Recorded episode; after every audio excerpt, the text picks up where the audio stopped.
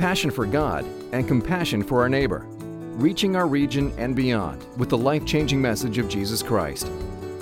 This is Crosswinds Church, and now, here's Pastor Stephen Albee. Well, welcome to Crosswinds Church. My name is Stephen. I'm one of the pastors here.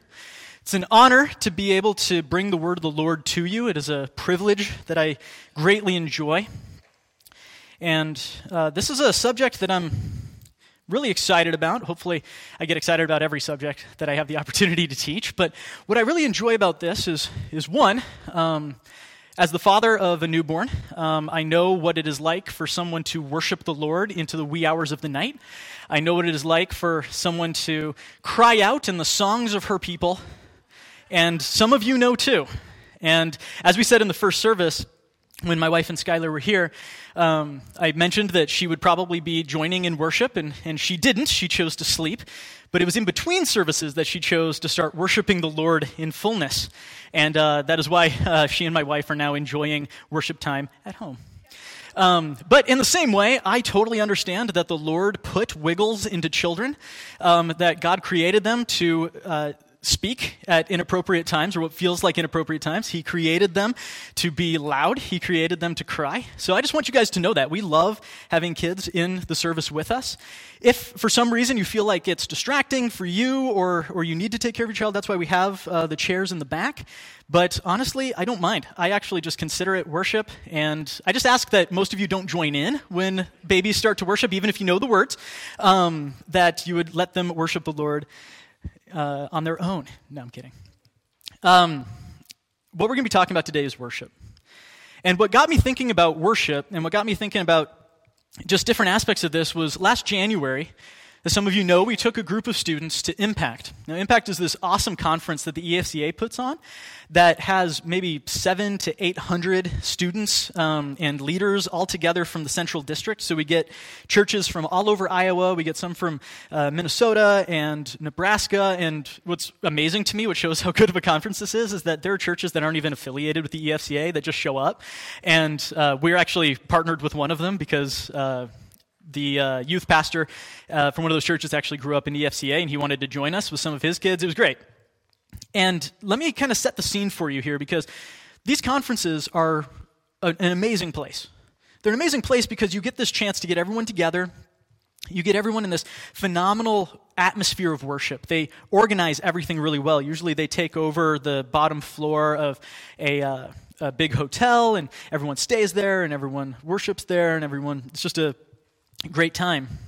The speaker, Greg Speck, was amazing. I don't know if you guys know about Greg, but he kind of looks like Droopy Dog. And, I'm, and he's the one who actually said that, so don't think I'm insulting him in any way. But he looks like he's going to be kind of quiet. He's going to be kind of, you know, slow, like with his speech. Like, again, just the way you think of Droopy. And he gets up there, and this guy has more energy than I do. I don't get it. Um, maybe he just drinks more coffee than I do, which, again, can't understand how that's possible right now. But he uh, did an amazing job.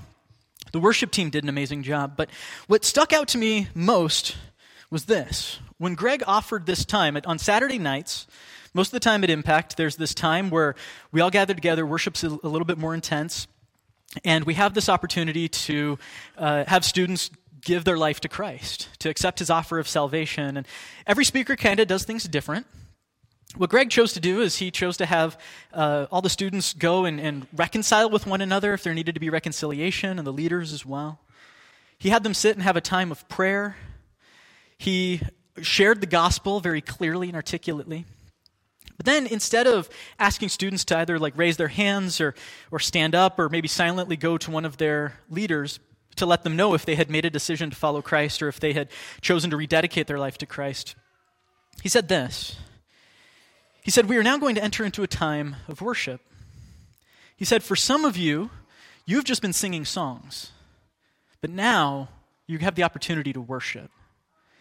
You see, for Greg, the difference between becoming a Christian and not being a Christian wasn't a raised hand or a checked box.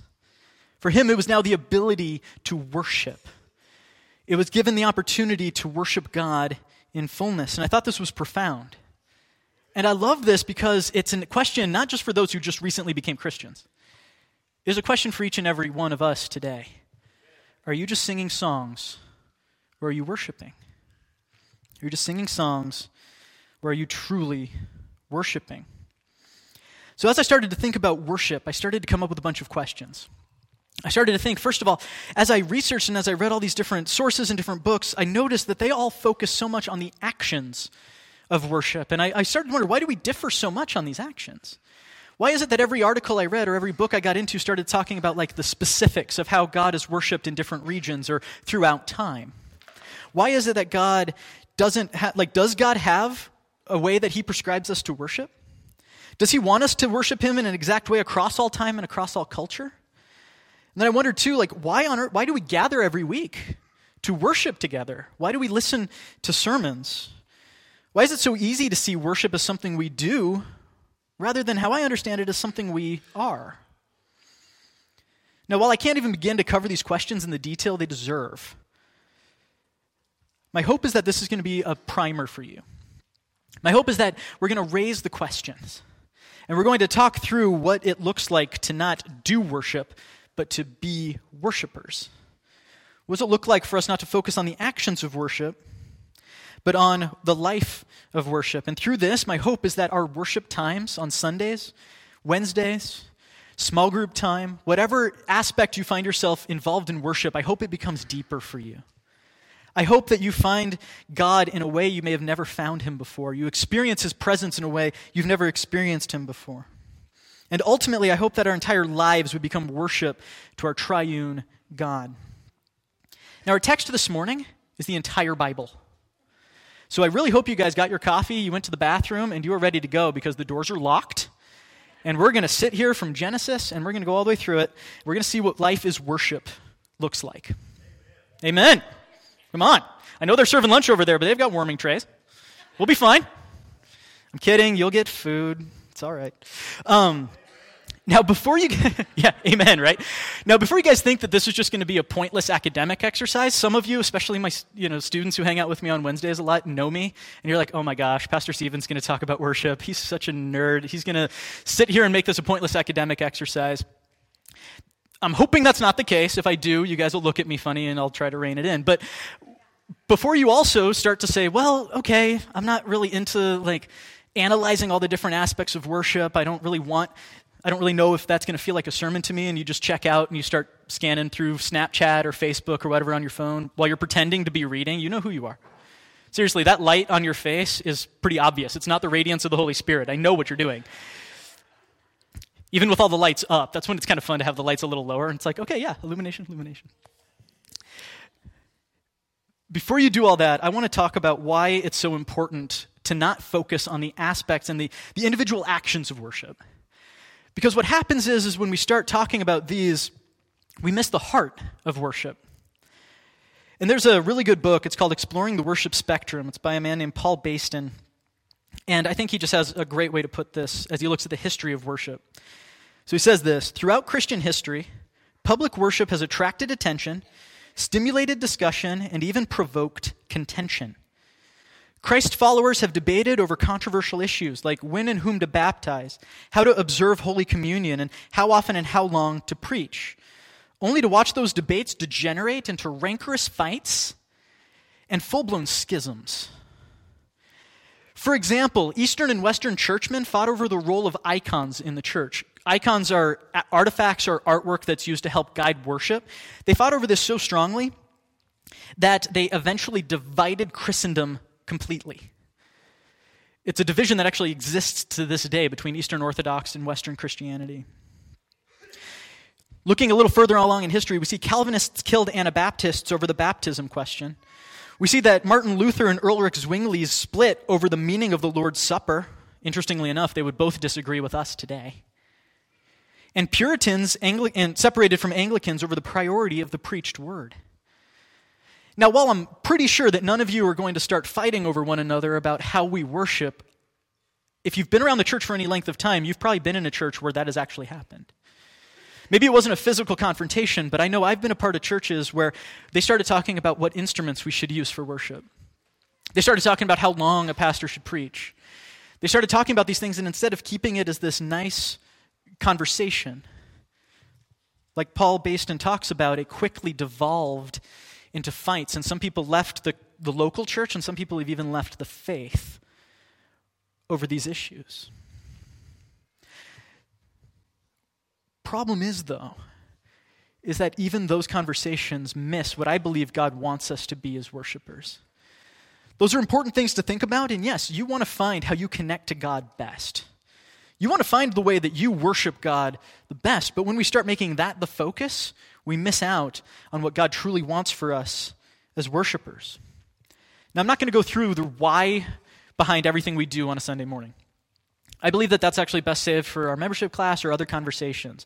We'd be happy to talk to you about it, and it's all written out in the EFCA statements of faith and everything else. That's it's there for you. We'd love for you to talk about it. But I think today what we need to look at more is what it looks like to be a, have a life of worship. I'm going to leave the actions and how that plays out up to you. There are actually numerous surveys out there on how you connect with God. For example, some people connect with God through going up to the mountains, or some people connect to God going to the lake or to the ocean. Some people, I, am not sure why, connect to God by going to the desert. That's neat. Um, I'm not a desert person. I guess the Grand Canyon's in the desert, so I guess it's pretty neat, but I'm more of a mountain person. And it's amazing to see how like different people find that connection with God. Some people connect to God more through reading theology. Some people would rather cut off their foot than read a theology book.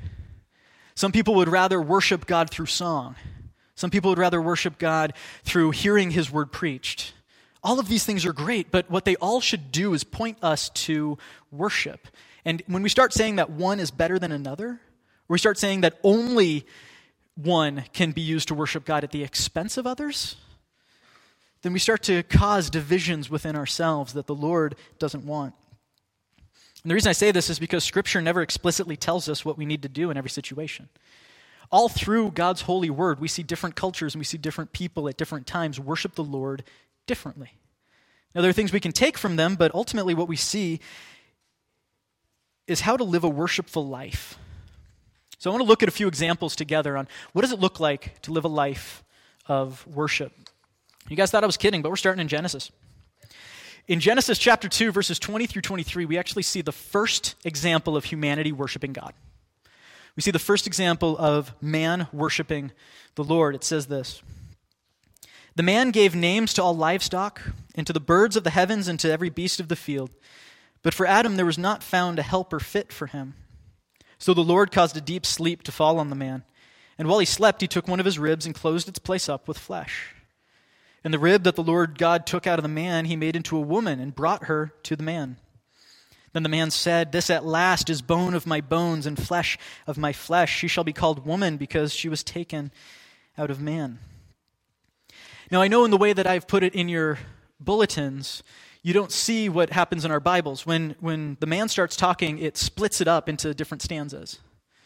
And it's because when Adam first saw Eve, he wasn't thinking, oh, neat, that's another creature. That's pretty cool. No, he was so overwhelmed with thankfulness to the Lord that he finally found someone who he could connect with, that he finally found somebody who was like him, but could complement him and was different than him, that he burst into song. It's actually written like a song. It's the first example of mankind praising the Lord through song. And I think it's amazing. This is like Disney style. You know, as soon as the woman shows up, Adam just starts singing. I don't know the last time I ever was like overwhelmed with thankfulness and wanted to burst into song. But for some of us, that happens. And for Adam, it happened when he first saw Eve. And I love this example because it's not the only time we see thankfulness to God resulting in worship. In the Exodus, when Pharaoh and his armies were finally defeated, we have an entire chapter of scripture devoted to a song where they would sing this over and over. And I think the reason that they have it in song format is so it's easy to remember and it's easy to recite over and over. This was something they celebrated forever. I mean, every Passover, they still celebrate the Exodus and would sing the song that was written there. Another example that I think is hysterical is when David won an incredible victory in battle because of the Lord's help. He celebrated so much that it not only embarrassed his wife, but it cost him his marriage. That's how excited he was about the Lord. He was so free, he was so just reckless in his worship that he danced in the streets. And now, while I'm not saying that we should be so reckless in our worship that it costs our marriages, do you see the heart behind this? Do you see what happens when we thank the Lord the way that He should be thanked? Have you ever felt this level of thankfulness? Have you ever felt what it's like to have this otherworldly sense of profound gratitude to the Lord? I know when I first saw my wife walk down the aisle, I felt it. I thought, Lord, thank you for bringing this woman into my life. I could feel this otherworldly sense like there was no one else I could thank. There was no one else that made sense for me to say, Praise you for this. I hadn't felt that before, and the only other time I felt it was when I first looked into my daughter's eyes. When I first held her and I looked down into her, I felt this sense of thankfulness that transcends this world. Many of you probably feel the same way when you think of your spouse or you think about your children. Or maybe for some of you, you feel this profound sense of thankfulness when you experience God's creation. Or when you see the creative work He's inspired in someone else. There are parts of, of Christian music, there are parts of poetry, art, song, that can cr- drive us to the sense of incredible thankfulness to the Lord. Now, each and every one of us on some level has felt this, I'm sure. And I wonder, it's interesting to me, I don't know how an atheist would handle these feelings. I don't. If anything, I've actually seen it used as, a, as an apologetic, a way to have somebody who doesn't believe in God understand kind of what an otherworldly thing is. It was said once of a man uh, who was an atheist who had his child when we look down into that little baby's face, who do you think? When you feel this sense of incredible thankfulness, you feel this sense of otherworldly gratitude, there's no one to thank. Do you think the universe? Do you think science? If you're a Christian here today and you know the Lord, you know God, when you experience this, you actually have someone to thank. And I truly believe that that thankfulness is something that should drive us to the Lord. It's so different, it's so otherworldly that I believe that that is something God has put in us to drive us to Him. I think that's why every time we see God show up in incredible ways in Scripture, it always results in some form of worship, of thankfulness to Him. And seriously, if you're a Christian and you haven't felt this sense of thankfulness in a long time, my friends, I remind you of the gospel. I remind you that you were so dead in your transgressions and sin that it took a supernatural act to wake you up, make you alive. And that the Lord Jesus did this not just through an act of will, but through the death, through his own death and resurrection. And because of this, we have this sense of profound thankfulness. I am convicted often that I don't remember the gospel enough. And there are times where I find myself struggling with gratitude, and it's like, God, you have done more for me than I could ever imagine, and yet you continue to bless us. How do I not thank you daily. I mean, if you can't cultivate a sense of thankfulness from the gospel, my friends, you don't understand the gospel. And if you're not a Christian here today, if you don't understand what the Lord has done for you or you haven't accepted it yet, that's totally fine. We're so thankful you're here. But I want you to hear this truth, maybe for the first time, that the Lord came into this world not to condemn you, but to save you.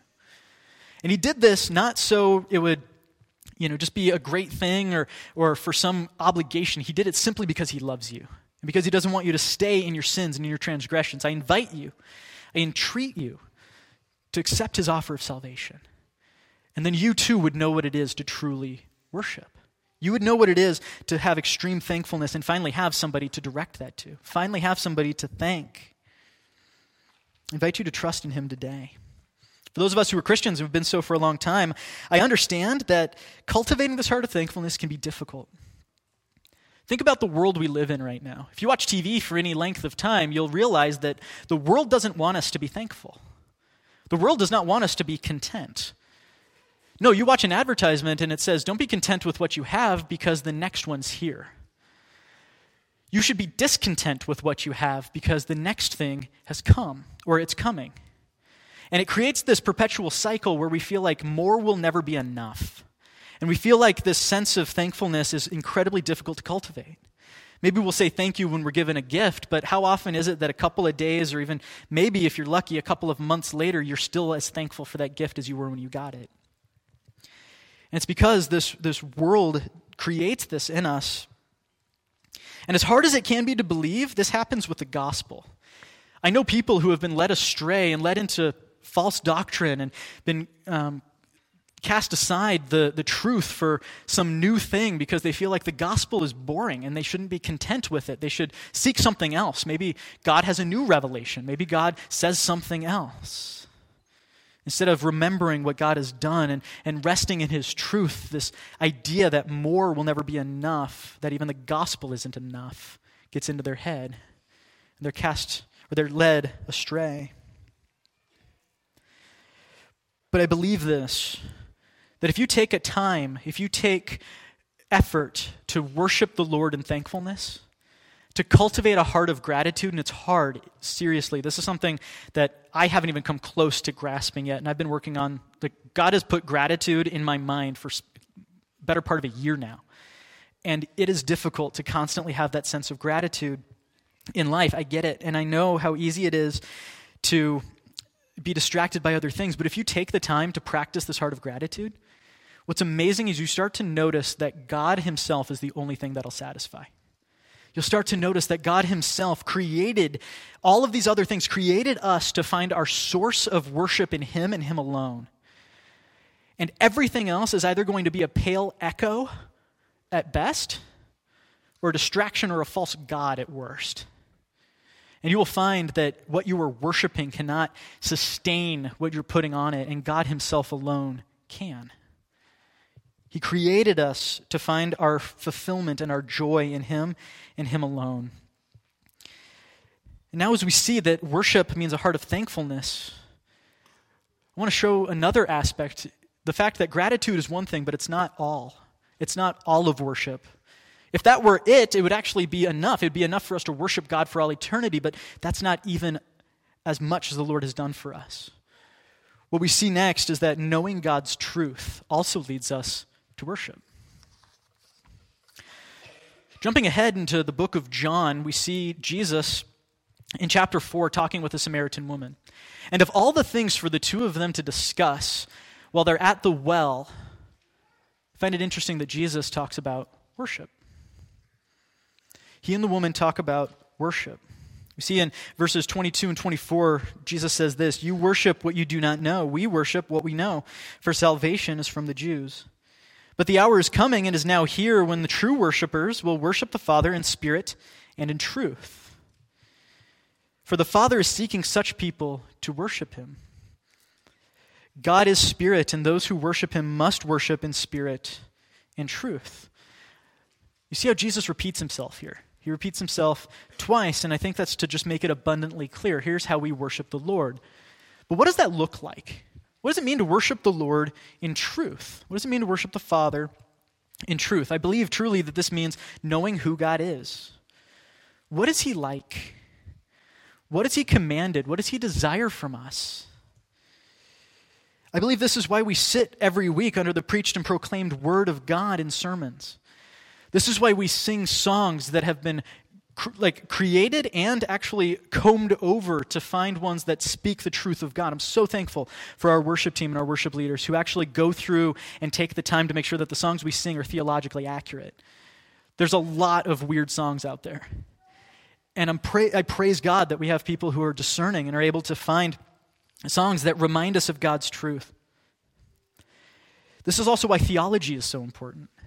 Theology isn't just some dead academic exercise. This is knowing what you believe and why.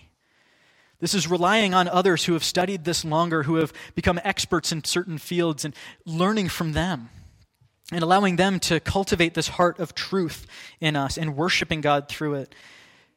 I believe this is also why we're encouraged to read Scripture daily and discuss it with others in our life groups. That's why we do those in church. We want you to gain this insight through community to sharpen one another. God doesn't want empty emotion, but He wants genuine love, which stems from knowledge of truth. And He even shows us what this looks like early in the Bible. There's a passage that would have been repeated every day by the Jews of the time, and I think it still holds truth for us today. It's from Deuteronomy 6, 4 through 9. It's known as the Shema. It says this Hear, O Israel, the Lord our God, the Lord is one. You shall love the Lord your God with all of your heart, and with all of your soul, and with all of your might. And these words that I command you today shall be on your heart. You shall teach them diligently to your children. You shall talk of them when you sit in your house, and when you walk by the way, and when you lie down, and when you rise. You shall bind them as a sign on your hand, and they shall be as frontlets between your eyes. You shall write them on the doorposts of your house and on your gates. Now, while some have actually taken this literally, and will take pieces of paper with this passage written on them and store them in little boxes on their wrists and on their foreheads, and will actually write them on the doorposts of their house and on their gates. Interestingly, when we tore up the carpet in the Commons and uh, changed all that out, I decided to take this literally as well and wrote the Shema in the doorpost. Not to have it be any kind of magic thing, but just because I wanted everything that happened in that room to be foundationally rooted in the Word of God.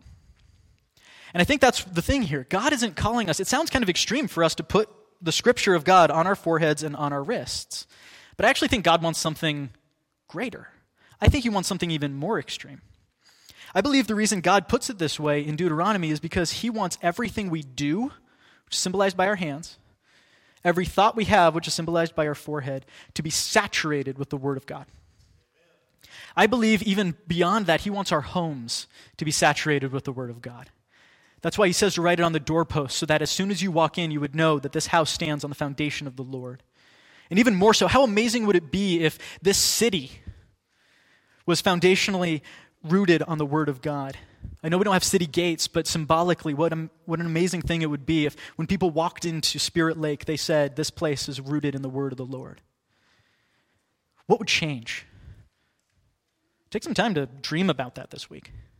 I think it would be amazing.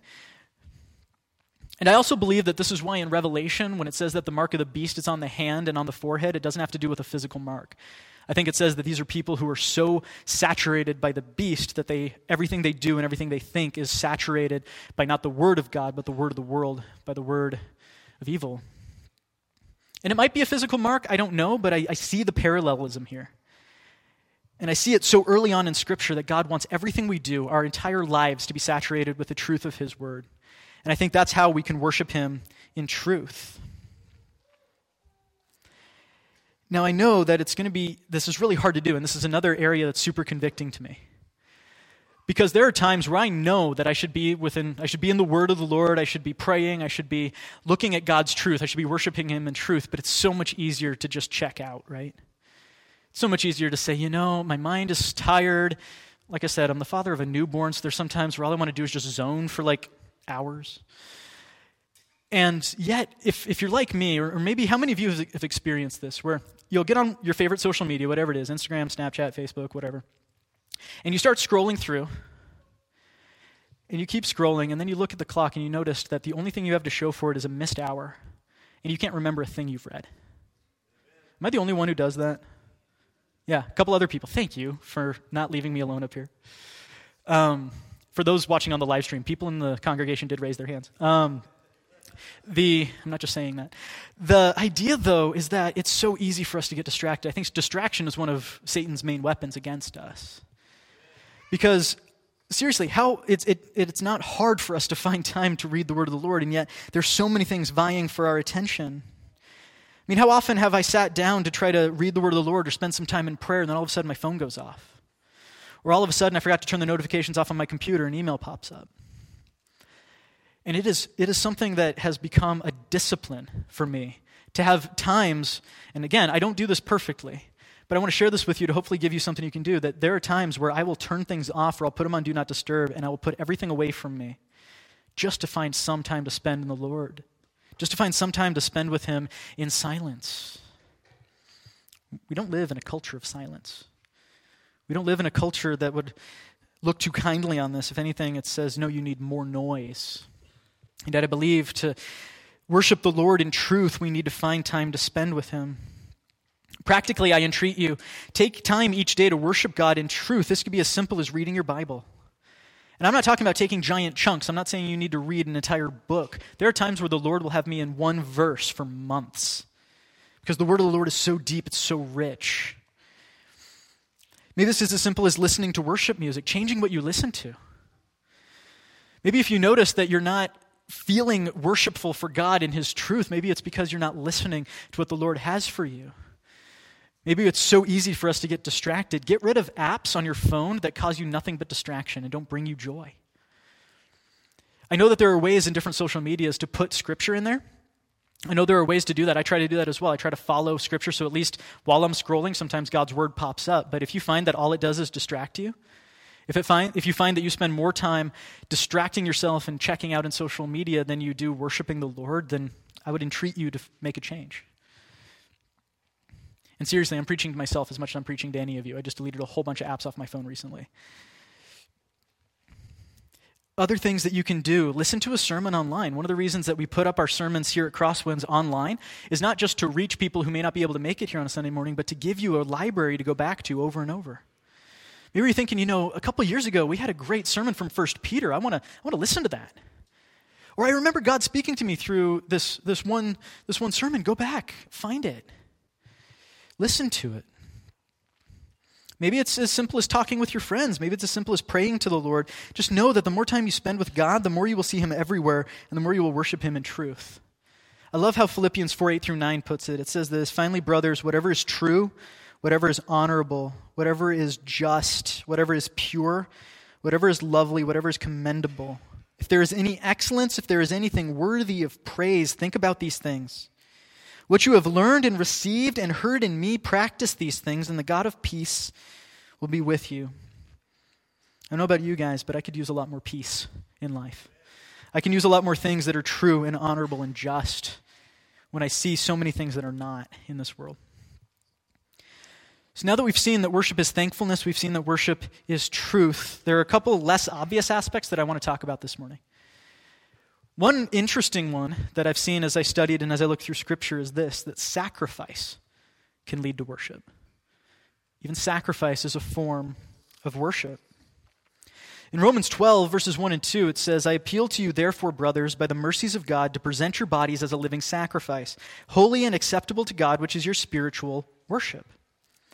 Do not be conformed to this world, but be transformed by the renewal of your mind, that by testing you may discern what is the will of God what is good and acceptable and perfect. Now, what does this mean? Are we therefore called to live a life of no pleasure? By no means. Are we called to live a life where all we have in our, in our house is a chair and a Bible and that's it? No, I do not believe that is what God is saying here. I think that's why, honestly, as I was preparing this, we went through thankfulness and we went through truth first to see that the Lord does desire to bless you. He wants good things for you. But in that, He also calls you to sacrifice. He calls us to sacrifice. When um, he wants to give us life and life abundantly, but in so doing, he calls us to sacrifice some other things. Like when you sacrifice your own desires to give to someone else, that is an act of worship. When you die to sin and embrace Christ, this too is an act of worship. When you give sacrificially to the church or to other ministries, when you give your time, your talent, your treasure to further God's kingdom, this too is an act of worship. Matthew 6, 19 through 21 says this Do not lay up for yourself treasures on earth, where moth and rust destroy and where thieves break in and steal, but lay up for yourselves treasures in heaven, where neither moth nor rust destroys and where thieves do not break in and steal. For where your treasure is, there your heart will be also. My friends, when you sacrifice possessions for the kingdom of God, you are in fact storing up treasure in heaven. I love how Jim Elliot puts it. He says this He is no fool who gives what he cannot keep to gain what he cannot lose. Listen to that. He is no fool who gives what he cannot keep to gain what he cannot lose. But what about those times when it feels like you're sacrificing daily? What about those times when it feels like your joy has been sacrificed, or it feels like your life, maybe even your very health, has been sacrificed, and this wasn't of your own will? Maybe some of you are going through a time right now of extreme suffering, and surely this cannot lead to worship too, right? Surely suffering cannot be something that points us to the Lord. I don't know about you, but when I experience suffering, I'm not instantly worshipful. There are times where I get angry at God. I get angry at my situation, and I try to do everything I can to fix it. And there's no way that I can have a heart of worship in the midst of suffering. But then I remember someone. I remember Job. How is it if suffering cannot lead us to confidently praise the Lord? How is it that Job does so in verses 20 and 21 of chapter 1? We says that Job arose and tore his robe and shaved his head and fell on the ground and worshiped. He said, Naked I have come from my mother's womb, and naked I shall return. The Lord gave, and the Lord has taken away. Blessed be the name of the Lord. I feel like Job exemplifies this heart of worship. And seriously, as you read the book of Job, he doesn't do everything perfect. The Lord himself even has to come down and rebuke him on some areas, but I tell you what, he doesn't rebuke Job near as much as he rebuked his friends. And I tell you what, too, Job handled this situation way better than I would have. I have no idea what I would do if I lost everything, if I lost all of my possessions, all of my family, if I lost even my own health. I confidently would, I couldn't say confidently that I would worship the Lord. I don't know, not being in the situation. They say it's hard to anticipate things without the Lord being there. But I just know how difficult it would be for me, and I think you can sympathize. But I think it's amazing because as you look through the word, what God did is he, he gave Job this heart of worship. He gave him truth. He gave him kindness, even in the midst of his suffering. And he used all this to bring Job into a better standing with him and, and to under, make him understand just how powerful and how great the Lord is. I think this too, this life of worship is also why Paul in 2 Corinthians 1 through 3 through 7 can say confidently, Blessed be the God and Father of our Lord Jesus Christ, the Father of mercies and God of all comfort, who comforts us in our afflictions, so that we may be able to comfort those who are in any affliction with the comfort with which we ourselves are comforted by God. For as we share abundantly in Christ's suffering, so too through Christ we share abundantly in comfort. If we are afflicted, it is for your comfort and salvation. If we are comforted, it is for your comfort, which we experience or which you experience when you patiently endure the same sufferings that we suffer. Our hope for you is unshaken, for we know that as you share in our sufferings, you will also share in our comfort. If you're not a Christian, if you don't understand what a life of worship is like, these two passages don't make any sense. It would be impossible to figure out how these two things could exist in the same person or in the same situation. And even as a Christian, I understand that it is very difficult when experiencing affliction to feel comfort, when experiencing loss to feel joy. And yet, as Christians, there's worship even in our suffering. And I want you to know, Paul wasn't just talking about monetary setbacks or, or mild difficulties. He wasn't experience the kind of persecution I've heard some new Christians experience when they are very out, you know, they're outspoken about their faith and then they find out that like the barista at Starbucks forgot to put an extra pump in their latte and they're like, "Oh no, this is persecution." Like this is this is true persecution. This is true difficulty. No joke, that's not fun when they do that, but it's not because they're persecuting you. Um, he says this in in 2 Corinthians 1 8 and 10, as he continues, he says this We do not want you to be unaware, brothers, of the affliction we experienced in Asia. For we were so utterly burdened beyond our strength that we despaired of life itself. I've sympathized. I think some of us have sympathized as well. You know what this is like. Indeed, we felt that we had received the sentence of death. But I love what he says here. That was to make us not rely on ourselves, but on God who raises the dead. He delivered us from such a deadly peril, and he will deliver us. On him we have set our hope that he will deliver us again. Do you see what a life of worship looks like? Do you see it exemplified in so many people in Scripture? And this doesn't even scratch the surface of what the Bible shows us in life of worship. But I believe that all of this is why we must be reminded that worship is not something we do, it is a life we lead. Worship is not something we do, it's really who we are. So, what about you? What about you today? How are you living a life of worship?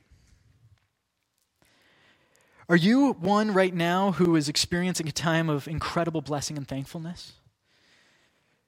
Remember the God that blesses you and worship Him in celebration. How often do we experience incredible times of thankfulness and instead of bringing it to the Lord, we wait until something goes wrong and then we go to God?